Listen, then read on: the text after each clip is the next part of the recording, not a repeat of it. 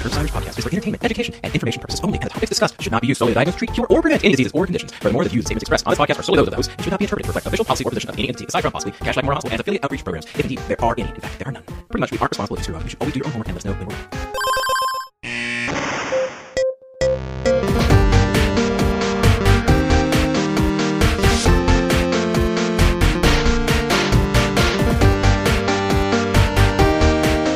Welcome back to the Curbsiders, the internal medicine podcast that uses expert interviews to bring you clinical pearls and practice changing knowledge. I'm Dr. Shreya Trivedi here with my incredible co host, Dr. Leah Witt, and the Dr. Chris, the Chris the Chiu Manchu.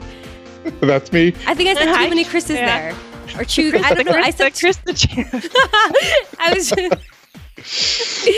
oh yeah, yeah. Leah, why don't oh, you? I need a nickname. Yeah. Oh, hmm. LW, the wit. Yeah. The wit is the awesome. witch. Yeah. The witch. All right. So this is the third episode of our Women in Medicine series. Last August, we uh, talked to Dr. Vinny Arora about the paucity of women in leadership positions and how we could find sponsors for career advancement and also be bold about our career decisions. And then in December, we spoke to Dr. Susan Hingle about work-life integration. We're still figuring it out, but she gave us some advice. She said, stop worrying about what other people think. Acknowledge that being a doctor is hard, especially for women due to disproportionate out of work responsibilities, and define a beautiful life that is individualized to you. Um, I'm still working on all of those things. Working on your kaleidoscope. Working on my kaleidoscope, my integration kaleidoscope. So today we're going to talk to Dr. Reshma Jagsi about sexual harassment in medicine and the Me Too and Time's Up movements across science and the medical fields. So we'll be unpacking the definition of sexual harassment and how we can all recognize and hopefully respond to harassment. Most importantly, she describes the systemic and cultural changes that have to happen to affect real change. Yeah, we get to some real good, solid examples at the end that I think you guys mm-hmm. will really enjoy. Uh, so, who is Dr. Reshma Jagsi? Uh, she is uh, a Newman Family Professor, Deputy Chair and residency program director in the Department of Radiation Oncology and the director of the Center of, for Bioethics and Social Sciences in Medicine at the University of Michi- Michigan. Uh, she is the author of over 250 peer reviewed publications in journals like The Lancet, New England Journal, and Harvard Business Review. Dr. Jagsi is both a breast cancer researcher as well as a social scientist who has led landmark studies regarding gender equity in academic medicine.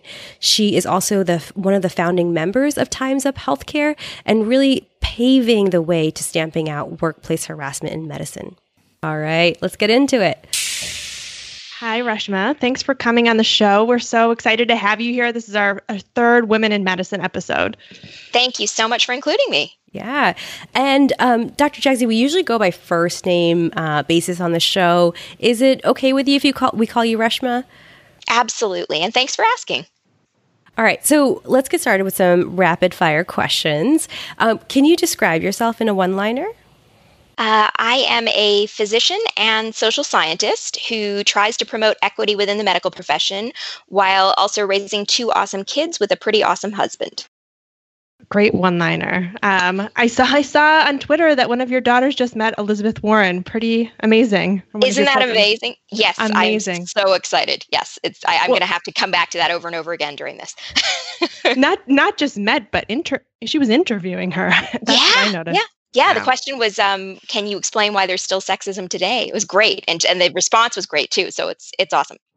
Wow. Well, can you tell us your women in medicine moment of awakening and how you got into this line of research and advocacy?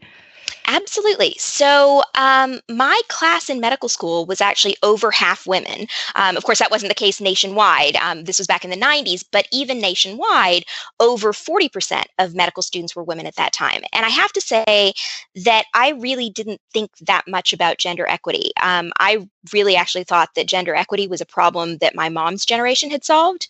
Um, but then when I got to residency, my mentor, Dr. Nancy Tarbell, was the head of the Office of of Women's Careers at MGH. And she really opened my eyes to just how few women were in senior positions in the field of medicine more generally. And she encouraged me, um, especially given my fairly unique mix of an MD and a doctorate in social policy to dedicate substantial scholarly effort towards understanding this issue. And so, one of the first studies that I did in this area ended up being published in the New England Journal of Medicine. And right around that time, the AMA had started giving out a new grant that was called the Joan Giambalvo Scholarship. And Nancy said to me, You know, once you have a New England Journal paper, you're an expert. So you should totally apply for this ah. grant. And so it was awesome. And so, um, since that first study had actually raised more questions than answers um, for me, like why were women not reaching senior leadership mm-hmm. positions? Was it a slow pipeline? Was there something else going on? And this was 2006. So Larry Summers had just made his infamous comments, mm-hmm. and it inspired me to start studying a group where Larry Summers himself couldn't argue that the women were less bright or less motivated to pursue research careers in academic medicine. And so that's how I started studying recipients of NIH K Awards. So these are folks who succeeded in a competitive national application process for these career development awards. Um, they have substantial resources as a result of getting the awards, and they have defined mentors and training plans. So they really should be expected to succeed, regardless of whether they're men or women. And so, when my subsequent research, um, funded by that AMA grant that Nancy told me to go out and apply for, um, mm. showed that women in this superstar population of K awardees weren't achieving independent R01 grants. You know, R01s are the hallmarks of becoming an independent investigator, which is sort of why you get a K award is to get an R01. Um, the women weren't achieving those R01s at the same rate as their male peers. And so, to try to understand that further, I ended up applying for a bunch of other grants, um, which actually ended up leading to my own R01. Um, I think it was the most meta R01 ever by NIH. The, the NIH R01 on NIH R01 attainment. Um, and so that then led to a bunch of other studies, and they include studies that show that even after you control for just about every potentially justifying factor ever raised for gender differences in compensation, including productivity metrics, the women are being paid less. And then, of course, the studies that you're interested in here for this podcast, the studies of sexual harassment that are experienced by women in medicine. Wow. The biggest mic drop ever. So, so just so many questions. Oh, goodness. Well, it's going to be hard to follow that one up. But my question for you is what advice would you give your younger self about being a woman in medicine? It's a great question. Um, I actually stumbled fortuitously into doing some of the right things, um, but I guess it would have been better to have done them deliberately. Um, I think the uh, the first piece of advice I would give is follow your heart. And I think I'm pretty programmed to be kind of a road not taken sort of person, um, the one who takes the path less traveled. You know, I'm, I'm the kid of immigrants who fled an oppressive political regime. So I have a deep sense of commitment to social justice and political activism. Um, again, super excited about the Twitter video where my daughter's like speaking with Elizabeth Warren. Um, but I did end up following my own heart. And I, I mention this just because there are a lot of those who say that the only path to success in academic medicine is like to find one molecule and study it for your entire career. Um, which I wouldn't have loved doing. And, mm-hmm. you know, for those who say that you have to do that to be academically focused, my response is, well, it actually worked out just fine for me to do something that's a little atypical and pursue a couple of different avenues at the same time. I'm also a breast cancer researcher. And, you know, actually, I get inspiration to solve the breast cancer research questions when I'm studying gender equity, and I get inspiration to solve the gender equity issues when I'm studying breast cancer. And, you know, I think that's what's important in the end. And then Another piece of advice um, that I would give in general, um, although again I kind of did this, I just sort of I, I had really persuasive mentors, but the um, the the advice would be listen to your mentors. Um, uh, my again, my mentors were really persuasive, so anyone would have listened to them. But um, I think it's so incredibly important. Had had I not listened to Nancy, I never would have found this unique scholarly niche. Um, and then finally, I think one of the most important things, um, and one of the things that I would have gotten wrong if I hadn't listened to my mentors, um, is persevere because we all enter medical school being very accomplished, and most of us aren't really used to rejection. But in the end, I think it's how we deal with the inevitable rejections that occur in medicine and academic medicine in particular, and the resilience that we demonstrate that's so important. This is great wow, advice. Thank you. I I really appreciate the advice that you don't have to be super hyper focused in order to succeed in academic medicine because I think I hear that reiterated and I just feel like mm-hmm. I have a few different interests, you know, I'd like to pursue a few different things. Yeah. Do what do what brings you joy. Yeah, as a Gen Med fellow, it's just I feel I beat myself up almost on a daily basis for not being focused enough. Um, so I think everything everything you said really resonates, and we could probably spend a whole episode even just talking to you about your story, about even even hearing about the rejections. It's mm-hmm. you know mm-hmm. really empowering for me to hear. Um, but our our, our uh, we we did want to also just before we get into the show wanted to uh, ask you to tell us a little bit more about the Times Up healthcare movement. Absolutely. Um, I would be delighted to talk to you about that because Times Up Healthcare is a really wonderful and important organization um, that was founded to promote safe, equitable, dignified environments for all women in healthcare. So that's not just physicians, but also nurses and other healthcare workers. And the idea is really to apply a classic healthcare quality improvement framework and encourage institutions to examine their structures, their processes, and their outcomes to create durable change. Amazing. Um, and how how can listeners get involved? And if, if what would you like to kind of plug about the that movement? Um, so, one way to get involved with um, Times Up Healthcare is actually to encourage your organization to become a signatory organization. Um, and when they sign up to become signatory organizations, um, they are pledging their commitment to the core statements of Times Up Healthcare. So, those include um, a commitment that sexual harassment and gender inequity have no place in the healthcare workplace.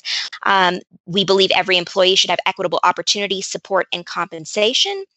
And finally, and this is, I, I think, where individuals can be very important. Um, we cannot address a problem without understanding its scope and impact. We will measure and track sexual harassment and gender based inequities occurring in our institution.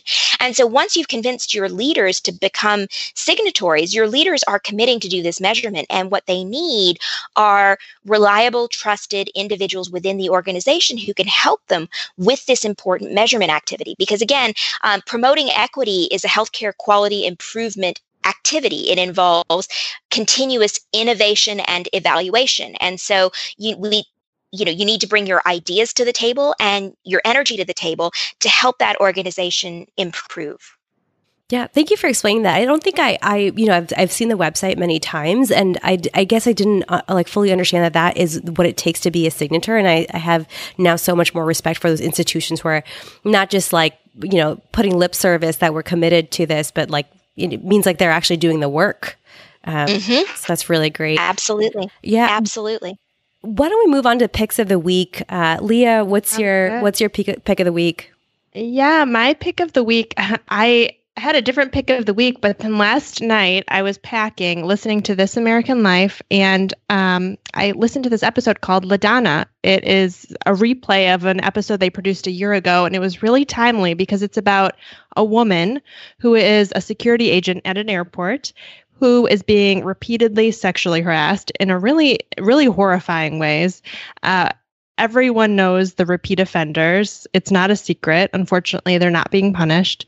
And she's a pretty amazing woman. She's reading she's reading self-help books, she's reading Lean In, she's looking for anything that she can do to improve her situation. She becomes a manager and she signs herself up to train every security officer, retrain and retrain every security officer to try to change the culture of her organization.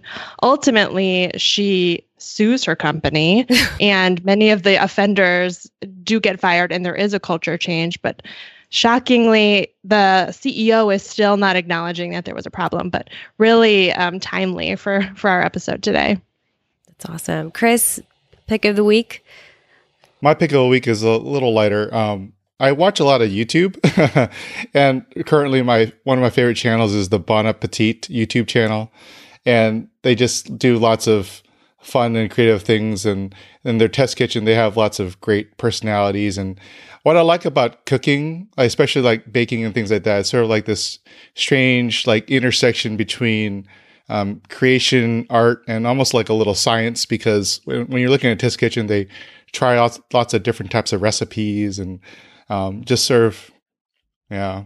So it so that's my pick of the week is Bon Appetit YouTube channel. channel so I think I'll go with my my pick of the week is the Nocturnist. It's a live uh, live show and podcast uh, where doctors share their stories in medicine. It's hosted by uh, Dr. Emily Silverman, who is a fellow internist and uh, just a wonderful person. I've like reached out to her many times now, and um, as friends, as women podcasters, and just a supportive, like real deal person. And um, I wanted to give her a shout out and support her podcast. I'd love to go to a live show one of these days. Yeah, they were in the New York, they were in New York City, and they did one on like death and dying stories uh, in medicine. Uh, unfortunately, I forget where I was. I couldn't I couldn't make it. Um, Reshma, do you have a pick of the week? Oh my gosh, totally. I totally have to bring up again my kid talking with Elizabeth Warren on Twitter. So I just joined Twitter a week ago. So I've had a Twitter account for a couple of years because my center administrators told me I had to have a Twitter account because I had to be able to push out stuff about the Center for Bioethics and Social Sciences and Medicine via Twitter. Um, but I've never actually gone on Twitter um, before last Monday. And so within a week on Twitter, I end up getting this uh, tweet, I guess they're called, um, showing my kid in a video talking to Elizabeth Warren. And I'm looking there and I'm, I, and all I can say is, oh my gosh, that's my kid. And the question she asked was so perfect. It was, you know, why is there, why is there still sexism today? And Elizabeth gives this incredibly cogent um, answers. First, she asks Serena, my daughter, what she thinks. And Serena says, well, I think men like to hang on to power. And Elizabeth said, that's exactly what I was going to say, that I think it's about power. And she goes into a, a great discussion about sexism and the need to be involved in government and democracy. And um, it's just about the most inspiring thing I've ever seen. And it's my kid. Yes. That is so cool. You have taught her well. exactly. That's exactly what I was thinking. She has my uh, heart. All right, so let's get started with our case. So, today we're going to talk about two different cases to kind of frame our discussion. Um, and we'll be using our Curbsiders Woman in Medicine mascot, Dr. Beth Blackwell. But we were hoping, uh, Dr. Jagsi, that we could first talk about the definition of sexual harassment because it often seems pretty hard to define. Absolutely, absolutely. And um, there are both legal and social scientific definitions. And I will focus on the social scientific definition, although I'm happy to close with a little bit on the legal.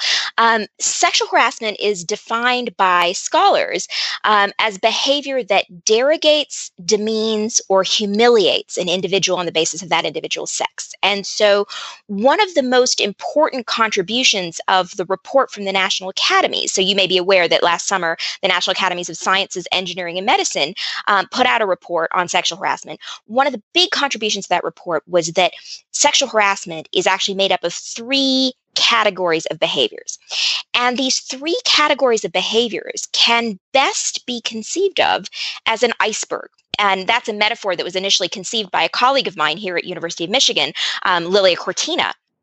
And it's a great metaphor because we tend mostly to focus on the tip of the iceberg, you know, that egregious quid pro quo, sleep with me or you're fired kind of thing, um, or the category of unwanted sexual advances. But there's a third category, gender harassment, that's actually the most com- common, and it's the it's the base of the iceberg underneath the surface, right? And it turns out that gender harassment in three decades worth of organizational psychology studies has been shown to have profound effects on physical, psychological, and professional well being of its targets. And so, gender harassment includes things like offensive remarks about bodies, sexual insults, vulgar name calling, and slurs. Now, all of these things can be legally prohibited by Title VII and Title IX um, where the law actually defines harassment as either being that quid pro quo kind of behavior or other behavior that, for example, explicitly or implicitly affects an individual's employment, unreasonably interferes with their work performance, or creates an intimidating, hostile, or offensive work environment. But the behaviors have to be severe and pervasive enough to create that hostile work environment um, where so that behaviors that a social scientist would say absolutely meet the social scientific definition of sexual harassment still might fail to meet the legal definition. I really appreciate you clarifying that because um, one to like help us all like before the episode starts be on the same page about what we're talking about because I feel like I've heard many people either say like wait a minute did I just experience sexual harassment or did this person just experience it and kind of have questions about about it um, or there i mean uh, there are skeptics out there who you know don't believe that like you know 50% of medical students have experienced sexual harassment and you know and, and i think question what it actually entails. So I think it was really it's really powerful to hear you talk about this iceberg and kind of it's not just the kind of the sleep with me overt uh very like uh, advances but it, there there are things under the iceberg uh, that also constitutes gender harassment. Yeah, we'll put a link to the National Academy's report in the show notes and, and a picture of the iceberg, which I think is really Perfect. powerful. Yeah. Excellent. All right, Chris, should we get started with our first case? Sure. So, our first case is Dr. Wells is a second year resident with an interest in HemOnc. Dr. Blackwell is now a junior faculty member who is an advisor and mentor to Dr. Wells. Dr. Wells is finishing her HemOnc rotation and enjoyed working with her most recent attending, Dr. Malfoy, the division chair of the HemOnc department. Dr. Wells hopes that he will write a letter of recommendation for fellowship. At the end of their time on service, Dr. Wells asks Dr. Malfoy for feedback, and he invites her to an off service dinner where he says he'd like to deliver feedback, he says, with other members of the team. Dr. Wells goes, but no other trainees attend. Dr. Malfoy spends the dinner talking about his open marriage and asking Dr. Wells personal questions about her prior partners. Dr. Wells finds a way to excuse herself out of the dinner early. Over the next week, Dr. Malfoy texts her repeatedly, inviting her to concerts and lunch, and discloses that he might be getting a divorce. She spoke to her co residents. Several of them said, Everyone knows Dr. Malfoy likes to flirt with female residents. Dr. Wells turns to you, Dr. Blackwell, her residency mentor, for advice. She feels she needs a letter from Dr. Malfoy and is pressured to go to these events, but feels uncomfortable with his behaviors. I guess our big question is is this sexual harassment? Uh, yeah, I, I think this is pretty clearly harassment. Um, and the fact that we even stop to ask that question probably speaks to some pretty serious underlying cultural issues we have within the medical profession as a whole. Um, you know, social scientists have shown that the predictors of sexual harassment include hierarchical workplaces where women don't share equally in power and authority. And I think we're seeing that here as in many places, the division chief, Dr. Malfoy, is a man, and he has the ability to make or break this woman's career, Dr. Wells. And she's really in a pretty awful position she's probably actually already internalized some of the norms that we have in medicine like one is supposed to suck it up and take a lot of crap during medical training right mm-hmm. there's a great quote in the national academy's report about medical training basically being a series of human rights violations such that when sexual harassment occurs it actually doesn't seem that far removed from the other behaviors that we've been socialized to tolerate in the profession mm-hmm. um, so i think that's a lot of what's going on here but absolutely this this sounds like pretty clear sexual harassment what should she do? Uh, what should she say? Yeah. So I think she's actually doing exactly the right thing here. She needs an ally, and she's turning to Dr. Blackwell for support. Um, you know, a mentor like Dr. Blackwell in a senior position is optimally positioned to help remove her from the situation, um, mitigate the impact, support her, and then possibly also either confront the harasser, Dr. Malfoy, directly or facilitate reporting so that this doesn't happen to another young woman in the future. Now, it may be that what Dr. Blackwell ends up doing is offer to provide a letter of support and um, reach out to the employers at the institutions where she's seeking employment. And if Malfoy has a reputation, he might have a broader reputation. And she mm. may be mm-hmm. able to sort of say, there's a reason that the division chief didn't write a letter, but this is a truly outstanding um, resident and you should consider her highly or, or fellow. Um, and so that's one thing that um, Dr. Blackwell can do. And then it's possible to delay reporting. So, you know, she might fear retaliation. So, Dr. Wells might not want this formally reported right now. But on the other hand, um, it is critically important for us to be able to identify repeat offenders. And it sounds like Malfoy is one of these. You know, he's, you know, everybody's rolling their eyes. Well, he likes to flirt with the female residents. So, who else has he done this to and who else is he going to do this to in the future? And so it's absolutely um, critical for us to view it as a duty of being part of this profession to ensure that there is reporting of this kind of behavior when it happens um, in a way that ideally minimizes its impact on the target of the harassment. And so, again, having that ally involved who can step in maybe after the target has moved on um, and then bring up a report so that it's not really clear who was the reporter um, might be helpful.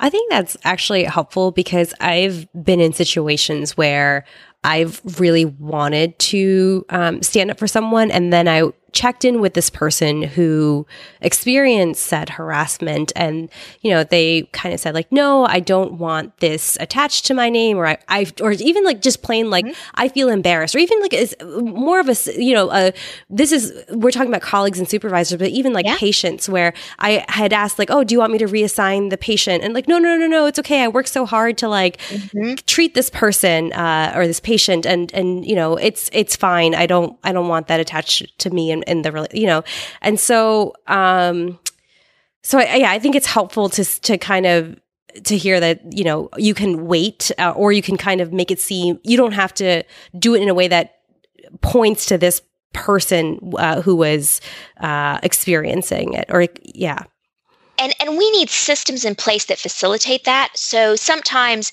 um, systems that uh, identify mandated reporters can actually um, complicate the situation. Um, but what what's really nice is when institutions provide, um, as organizational psychologists tell us they should, based on the evidence, um, a variety of different um, reporting processes, both formal and informal um, protections of anonymity that are provided and sometimes contingently provided. So you can, if you use a certain platform, perhaps say, I would like to give you my information confidentially. Please don't contact me unless at least X other complaints are made against mm. this hmm. same individual. And then I'm willing to come forward with more details. Um, there are ways to make the reporting process uh, more accessible, having complaint handlers at every level of the organization so that they're not all mandated reporters, so that there are individuals who are peers that can be turned to.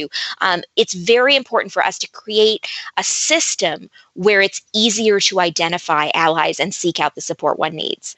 I think the trouble is that a lot of our, I, I, I feel like a lot of people that I've talked to across the country don't know exactly how to report or what their policies are. How is their anonymity? And I don't know if there i'm sure there's not just general advice to give everyone about look look at this one page on your institution's website um, but and again, it's not the responsibility of the individual woman, but this is why, uh, you know, if there's something that your listeners can do, it's to advocate that their organization sign on to an organization like Time's Up Healthcare that's going to give them best practices. Because really, what should be done is at the organizational level, there should be dissemination and enforcement of sexual harassment policy. Because it turns out that the literature shows that the lowest rates of sexual harassment occur in those organizations that proactively develop, disseminate, disseminate and enforce those policies. And so you're absolutely right. We do a terrible job of disseminating policies,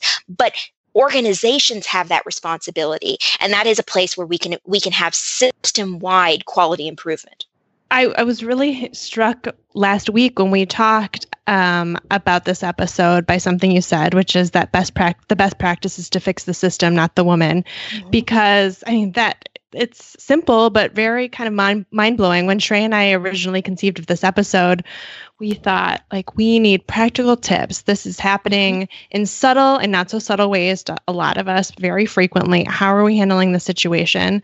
And some of that maybe is needed, but really the problem is so much bigger than that, and it should we should not be taking it all on our mm-hmm. shoulders to fix it.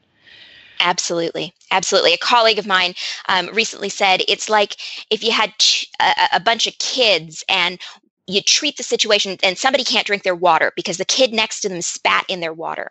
And you tell the kid well you know here's what you can do. You you don't you're not really that thirsty. You don't need to drink the water. Or you know there's not that many germs in spit so like just drink the water anyway. Or stop being a wuss. Just suck it up and drink the water. Uh, or maybe don't irritate the kid next to you and so they won't spit in your water the next time right? There's all these mm-hmm. things that we mm-hmm. can say to the person whose water got spit into. Um, but what we need to start recognizing is it's not an individual person spitting into another person's glass. This is more like lead in the pipes that's poisoning the water and mm-hmm. we need systems level interventions and so um, i think that's a that's a really powerful metaphor for focusing on the system rather than the individual and i think that um, uh, that is a really important approach uh, you already mentioned that there are some things about medical culture that perhaps make harassment a little bit more common. Um, is there any, can you give us some data or information on how pervasive this problem actually is? Yeah, absolutely. So I started studying sexual harassment just a few years ago, um, before the Me Too movement, um, before the presidential election. Um, we actually published a study from that R01 that I mentioned, the Meta R01 of the K awardees. Um, they uh, they actually were Generation X K awardees, and what we asked was a question that was asked previously in a 1995 study, and the rate of sexual harassment in that study had been 52% among women. And I have to say say that I was actually looking for some good news. I was looking to say, look, you know, I talk about all these things that seem so hard to remedy, you know, gendered expectations for the, for the division of domestic labor.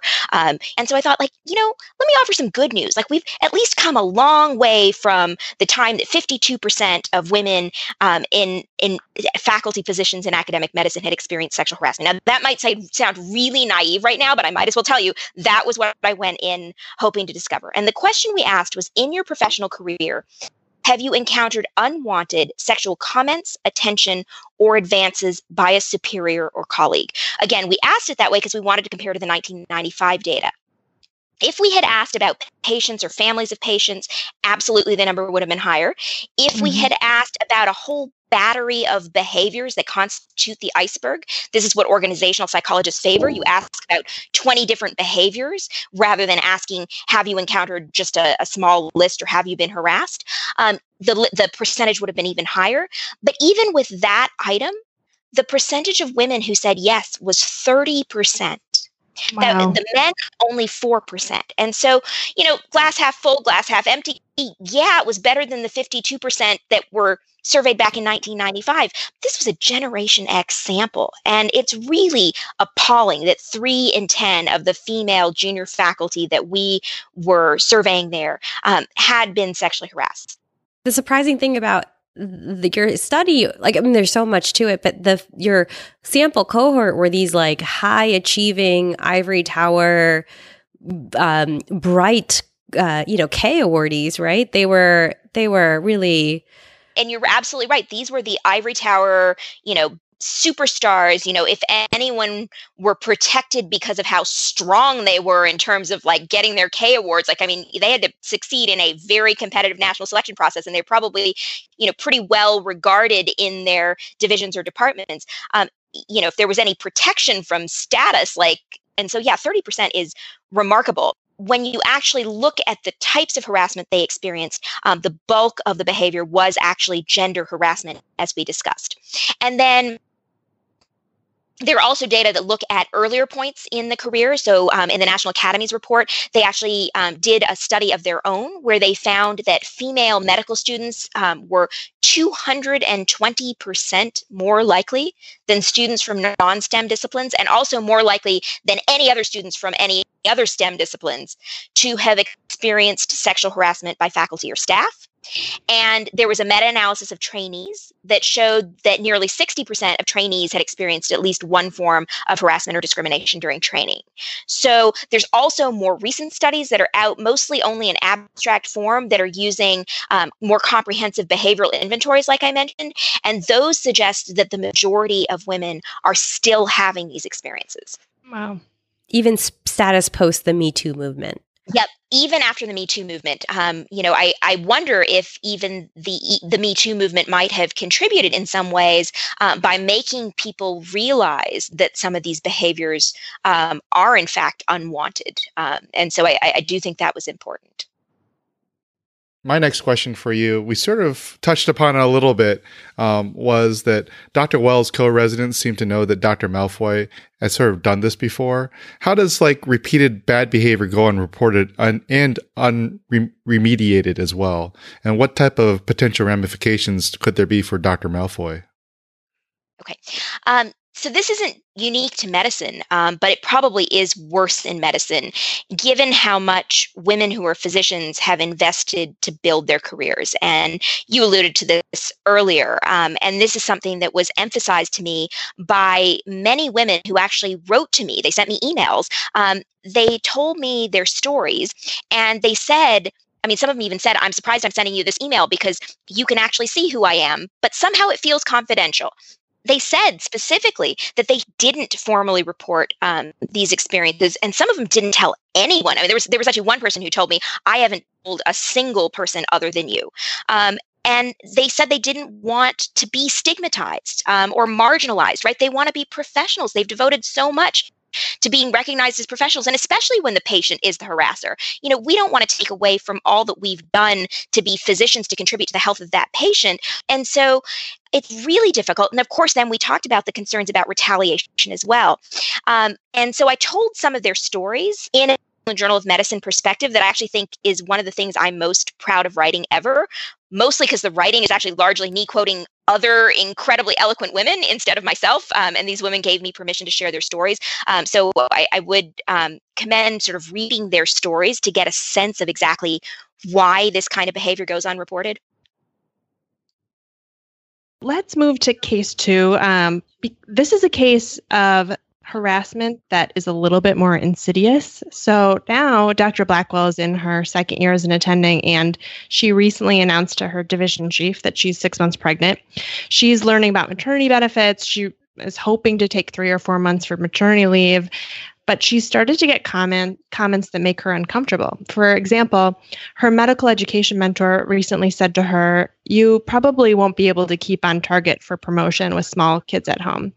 She feels uncomfortable about this, but she's not sure if that is harassment. So we put the question to you. Um, I'm not sure whether I'd call it harassment per se, because I actually think her mentor might really mean well here. Mm-hmm. Um, but it's certainly a problematic of gender bias. Um, her mentor's making a whole bunch of assumptions, and some of them are legitimate assumptions. We do live in a society where there is a gender division of domestic labor. Women often bear the greater burden of domestic responsibilities. Um, we actually, in our K awardee cohort that I keep talking about, um, actually we found that the women in this incredibly career oriented cohort of K awardees um, were spending eight and a half hours more per week on parenting and domestic tasks. And that's even after we adjusted for other factors like spousal employment status. So it's a huge difference. Um, but the issue here is that instead of telling her that she won't be able to keep on target, the mentor really should be providing her with resources that the institution provides to mitigate these issues. Um, and what mm-hmm. issues here they're both the collision of a biological and professional clock because mm-hmm. only one sex bears children and lactates to my knowledge right so there's a, a serious issue there that we have to recognize and then also the contextual gendered expectations of society. And we do a terrible job of that in medicine. I think you've read some of my studies about how remarkably inadequate our provisions are for parental leave in medical residency training. So we come out and we support policies at the national level saying there should be 12 weeks of paid parental leave. And then within our own field, we don't provide that. Our own training um, so I think there is a lot that should be done at the institutional level, again, to fix the system so that when the mentor is approached, her response is actually not um, you won't be able to keep on target for promotion but instead congratulations enjoy this important time in your life. Um, the profession of medicine has come a long way from the day that one couldn't integrate um, work and family. Wow I'm sorry. I'm just so so in awe by your answers. It, it's hard for me to, to get into my into the questions that come afterwards. um, so my question about this is, um, how is gender equities related to harassment? So, you know, they're actually really linked. And thank you for asking me that question because it's so important. Because as I told you, I initially started studying harassment because I thought it was a potential mechanism that was leading to gender inequity. And I was studying gender inequity more generally. And really, of course, what turns out to be the case is that gender inequity is the environment within which harassment thrives. So when women don't share equally in power and authority, there is more likely to be harassment. So it turns out it is a vicious cycle. Harassment is indeed one of the mechanisms that leads to gender inequity. Along with others, like we've talked about, unconscious biases and gendered expectations of society, there's plenty that leads to gender inequity. But sexual harassment is one of those mechanisms that leads to gender inequity. And then gender inequity, in turn, fosters sexual harassment. So again, it's this vicious cycle.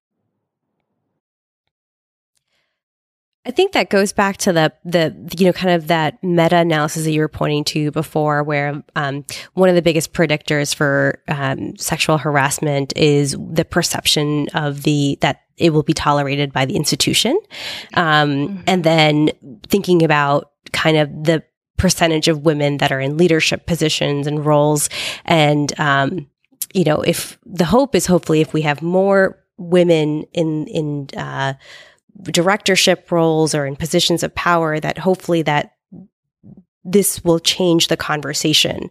Um, yeah. But uh, it's harder said than done, and I think particularly for for me, um, and I think probably a lot of our listeners who are not in an authority position or leadership position, I think we're all probably wondering kind of what is it that we can do.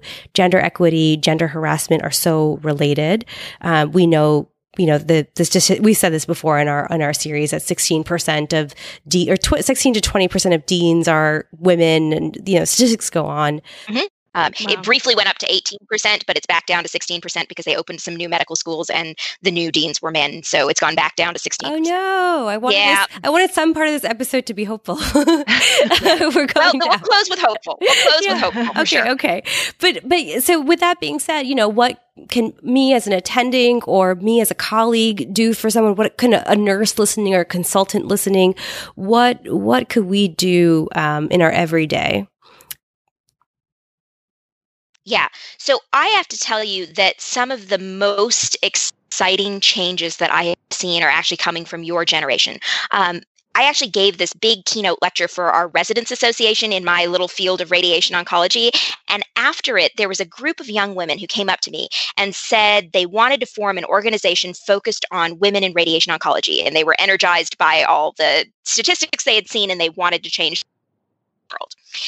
And I'm going to admit, I'm getting kind of old. I'm not that visionary anymore. I actually will tell you, I tried to talk them out of it. I said, like, maybe they could find what they needed in existing organizations. Maybe I could hook them up with other people. But they eventually convinced me that they actually could be more nimble than existing organizations. And I ended up mentoring them. Um, actually was them mentoring me. I have totally learned more from them um, than they have learned from me. Uh, talk about the bidirectional nature of mentorship. Um, but we worked together and we did a survey that showed there are actually lots of women who are the only woman within their entire department or one of only two. You know, there might be one other resident or one attending or two attendings, but they feel very isolated. What these young women did is they built this national platform for connecting women who don't have other women in radiation oncology locally to turn to, um, to connect them to women who can then help them navigate gender specific issues. And they also created this great hashtag Women Who Curie campaign. It's like so cute, Women Who Curie, like Marie Curie. Um, and it's great. sort of like hashtag I look like a surgeon. Isn't that clever? It's it's great. And the yeah. idea is to deal with the pipeline issue that our specialty have because it has only 27% of radiation oncology residents are women which is absolutely crazy given how awesome our jobs are um, but i actually think that women aren't well networked enough in med school to find out about the weird little field of radiation oncology till it's too late. And so mm-hmm. these women have used social media in a really clever way and they've also created tremendous pressure for our larger professional society to place women on the ballot for leadership. Um, and let's be clear this is something that I have been writing about for over a decade, right? Nancy, my very first mentor, and I wrote a a, a, an essay about breaking through time to break through the glass ceiling in radiation oncology. That was in 2006. And last year, not a single woman was elected to the board of the big Radiation Oncology Specialty Society, ASTRO. We had mm. written about this in 2006 when we saw this, that women weren't being represented um, as we had expected on the Astro board. And here it was, 2018, and not a single woman was elected. Well, guess what? Not only did these young women end up writing an editorial with me again, which made me roll my eyes and say, I wrote this editorial didn't really have any impact. They said, We know how to make an impact. they created a clever social media campaign. And one clever social media campaign later, the National Specialty Society is actually running a woman against another woman for president of our society, and also a woman against another woman for secretary treasurer. So there is an wow. awful lot that you can do by leading from the middle and from the grassroots. So I would encourage your listeners to, to step up. You guys have the energy and the ideas, and there really is the potential to have yeah. dramatic influence. I think I think even for for for me, I just want to plug how much, uh, for example, Twitter has made an impact on me, and that I think when I was uh, years ago when I was training, I like if a patient masturbated in front of me or if some innuendo was said, and I was like, wait, that was a little weird, and maybe in in in in the moment I might just freeze. Uh, that's kind of often my my micro micro trauma micro freeze moment.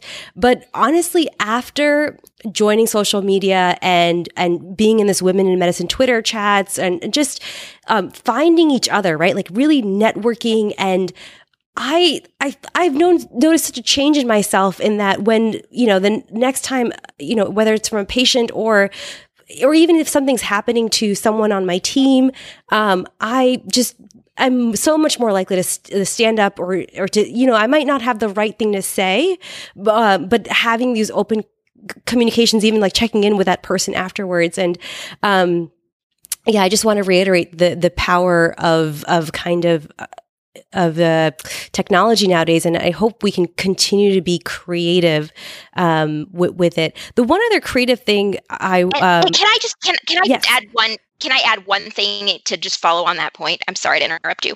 Um, I think the one thing that we didn't really cover in our prior conversation, but that really relates here, um, is that um, identity as sex intersects with a number of other identities race, religion, ethnicity, sexual orientation, gender identity. And women who are inhabiting multiple minority identities are likely to have um, different experiences and different needs. And so that power of social media to create communities may be particularly important for those groups, but I don't want this episode to go on without us having acknowledged the even bigger hurdles that might be from certain groups and the power of social media potentially to to help there. Yeah, thank you for making that point um, because I don't want that to get lost, and I hope in future episodes we can talk even more about that, uh, and that would be excellent. Yeah, I hope um, I hope you'll I hope mm-hmm. you'll actually focus a whole mm-hmm. focus actually a whole future episode on that because it it merits its own um, focused discussion. Shouldn't be an afterthought mm-hmm. the way it's sort of come across here. Agreed. Yeah. Um, maybe Shreya, what do you think? Should we skip the last question and talk about take home points? Or um, Reshma, is there any other question that you would like us to ask you or any other Actually, points? Before I, I do like the the last question. If Reshma, you're not you're not uh, running rush rushing, um, but I do want to ask: Is there anything else from an institutional perspective that can be done? Because I think the biggest thing I learned from you is that you know, again, Leah and I were t- were saying we thought this whole episode would be about how do we react when a patient does this or when an attending does this to you or when a supervisor director. And you know i think you really opened our eyes to the system um, perspectives. And so are there like p- creative ideas that other institutions are doing people who are doing it well? Um, just yeah i would i would love some more yeah are there any more things that um, that people can be inspired by Absolutely. So there are a number of places that are doing really creative things. And to achieve cultural transformation, we really need interventions. So there are a number of leading um, institutions that have developed multifaceted interventions. One of them is the University of Pennsylvania that has uh, actually published on a trial that they led on transforming academic culture. Um, there are other institutions that have developed resources that are readily available online. So, for example, my own institution, the University University of Michigan's advanced program has a committee called STRIDE. And STRIDE actually has tactics for recruiting and advancing um, diverse populations. You know, it, it, starts with how you structure the job posting itself, um, the criteria that uh, individuals are evaluated on, um, the behavioral interviewing techniques that you should be using, um, the policies that place at your institution promote work life integration. Again, we talked quite a bit about how. Um, there are differential challenges for women and men. And so, if we want equity at the highest levels and throughout our organization, we have to address unconscious biases and these gendered expectations of society in addition to addressing the overt forms of sexual harassment. And again, um, there's so many creative interventions out there, but I'll just mention a couple more. Um, Stanford just published on their uh, pilot study that looked at rewarding thankless service tasks that often fall to women. You know, mm-hmm. would you mm-hmm. just review this grant? Would you just be on this committee that's actually not an important committee, but it's, you know, it's vital to the functioning of our institution, but it's not a visible committee? Or would you, you know, please mentor this person or do this or do that? Um, Stanford actually decided to recognize service and uh, assign credits for service that then could be utilized creatively either to support resources needed in the workplace. So if you needed grant writing support, you could say, hey, I did this and I have that credit. And so I want to redeem my credit for a grant writing support. Um, or oh, I love that idea. You could get home food delivered if that was your need. And so you could actually redeem those credits for what it was that you specifically needed. So lots of really, really cool programs. And then my very favorite, which I will close with, um, is a program that was actually um, initially conceived by Nancy Tarbell, the person that I started this whole podcast talking about. When she was director of, of the Office of Women's Careers, she ran something called the Claflin Distinguished Scholars Program, which still exists at MGH. And it recognized that women who have the responsibility of caring for um, young children were facing a particular period of vulnerability to falling off the academic ladder, right? They were falling off the ladder right after they had young kids that they had to take care of. And the idea giving them a small grant 30,000 a year for 2 years it became 50,000 a year for 2 years. Small amounts of money to get helping hands within the workplace you know a postdoc who could run the lab a couple of years while they were facing that remarkable extra professional caregiving demand. And we wrote about that together. And actually, the funders at the Doris Duke Charitable Foundation read that and were inspired by that and created their own program that they've actually now got 10 different medical schools implementing a, a different version, but inspired by that program of something called the Fund to Retain Clinician Scientists that actually recognizes that when individuals face substantial extra professional caregiving demands, rather than simply forcing them out the door, we should do is try to support them and keep them in the fold because the because the rewards that it brings to academic medicine the the collective intelligence that is improved by the diversity of having their perspectives retained is immeasurable. And just as one last piece of evidence on that when we looked at the claflin scholars and we evaluated what they had gone on to do we looked at claflin scholars between 97 and 2003 and we surveyed them. And of the 32, 31 responded. And those 31 individuals had brought in $51 million in grants on grants on which they were PI, that's direct funding only. And the whole program had cost Mass General $2.1 million. A pretty good return on investment. Wow. And you can argue that those women would have succeeded anyway, but that was not the history of what, what was happening to women at that point in their careers at MGH. Yeah, women are worth the ROI. no, I'm so happy I asked this question. I'm so so happy. Um, the other one other thing I wanted to plug, I I was you know as I do usually is stalk our our guests, uh, like I did with the last episode that was released. I was listening to one of your interviews, and you also talked about um, another creative idea, which, and I don't know if this has been implemented, but I wanted to plug it for anyone who's listening, like looking for ideas to make a change at their institution. But you had talked about an anon, like po- the possibility of what would it look like if an organization had an anonymous, like chat or forum or platform where people can uh, sub- submit uh, possible uh, questions of you know sexual harassment or possible uh, actions that they've seen happen or have happened to them. And it's an anonymous place where there isn't as much of a worry of retaliation. Um, i thought that was a good idea. I don't know has that been implemented anywhere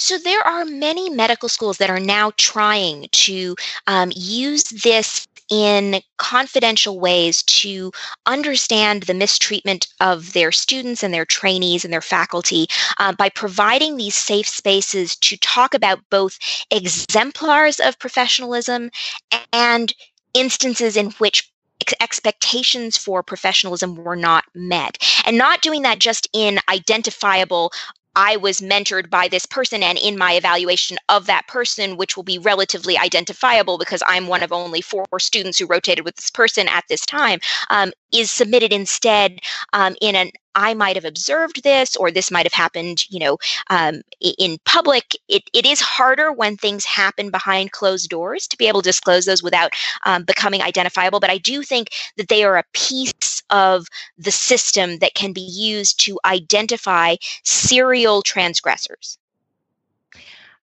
The so I I wanted to ask you.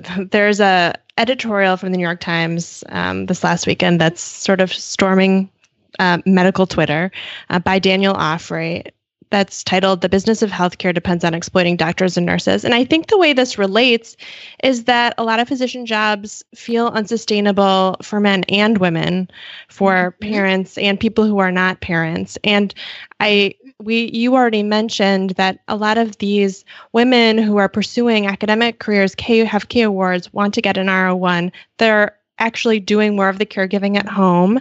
Um, and the jobs are unsustainable for them and and for men as well and sometimes i you know i have said to shreya sometimes these jobs feel structured for male physicians from a bygone era with a stay-at-home wife mm-hmm. and we all you know what this editorial says basically is that these jobs are unsustainable for all of us do you have suggestions so for us so that equity doesn't just mean that we're doing what these men were doing when they had this caregiving mm-hmm. help and maybe mm-hmm. we can all do a little bit less of this work um, and make our lives more sustainable and I actually think that is one of the one of the great um, benefits that can come from integrating more women at every level of the organization is that we come with a different perspective and we ask questions just like that. Why does it have to be the way it's always been?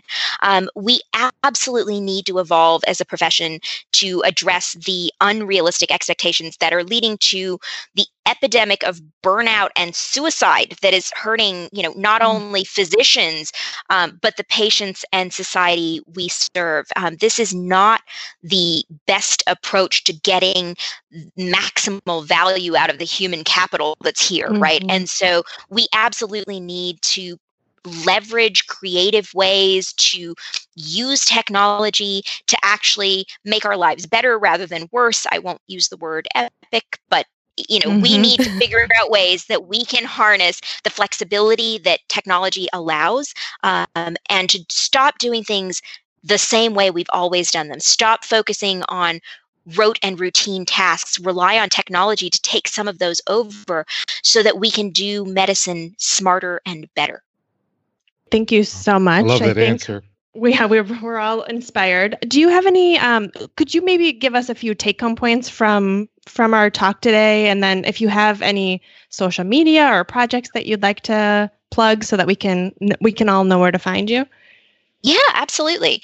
So i think the key take home points here are um, that Sexual harassment is a problem that has to be addressed at the systems level by organizations. Um, that doesn't mean that individuals are not required to do something. Um, we are all citizens of this profession and citizens of this society, and we absolutely have a duty to step up and create policies, disseminate policies, and enforce policies that will not allow sexual harassment to occur.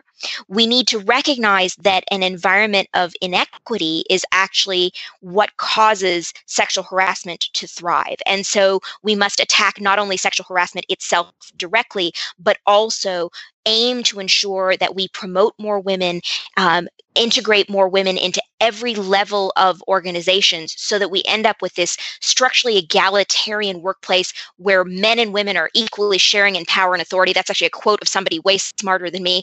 Um, it, I think it's said so beautifully that we need to integrate women at every level. So um, that would be my takeaways. Um, and then social media wise, again, I just entered Twitter on Monday for real. So uh, I don't even necessarily know my Twitter can, handle, but I can be your social media consultant. I will let me let me Google Google I, you right. I got it. Oh, it's it. at at R E S H M A J A G S I. So it's pretty much your name. Perfect. Uh, D- Dr. Jagsi, this was excellent. Um, I'm hopeful for the future. I'm hopeful this episode will make an impact that um, you, your research, your team, you know, the people that you mentor is, are going to continue to make an impact. And um, yeah, let's let's continue this conversation. Thank you. Thanks so much for including me.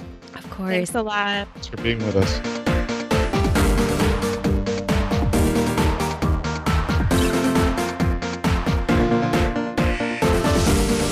This has been another episode of the Curbsiders, bringing you a little knowledge food for your brain hole.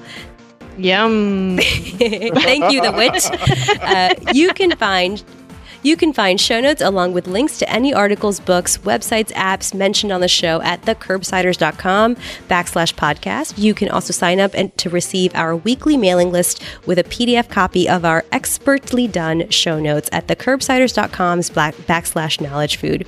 We are committed to providing you with high value, practice changing knowledge, and to do that, we need your input. So subscribe, rate, review our show on iTunes, send us an email at thecurbsiders at gmail.com. You can recommend a future topic or tell us if you love or what you hate about the show. And finally, you can follow us on Facebook, Instagram, or Twitter at The Curbsiders. Thanks to all of our producers for this episode Hannah Abrams, Nora Taranto, Molly Heublein, Beth Garbitelli, Sarah Phoebe Roberts, and to our whole Curbsiders team who helps keep the show running. Hannah R. Abrams runs our Twitter, Beth Garbs Garbitelli is on Instagram, and Chris the Chew Man Chew is on Facebook. Until next time, I'm Dr. Shreya Trivedi. I'm Dr. Leah Witt. And I'm Chris the Chew Man Chew. Good night. Good night.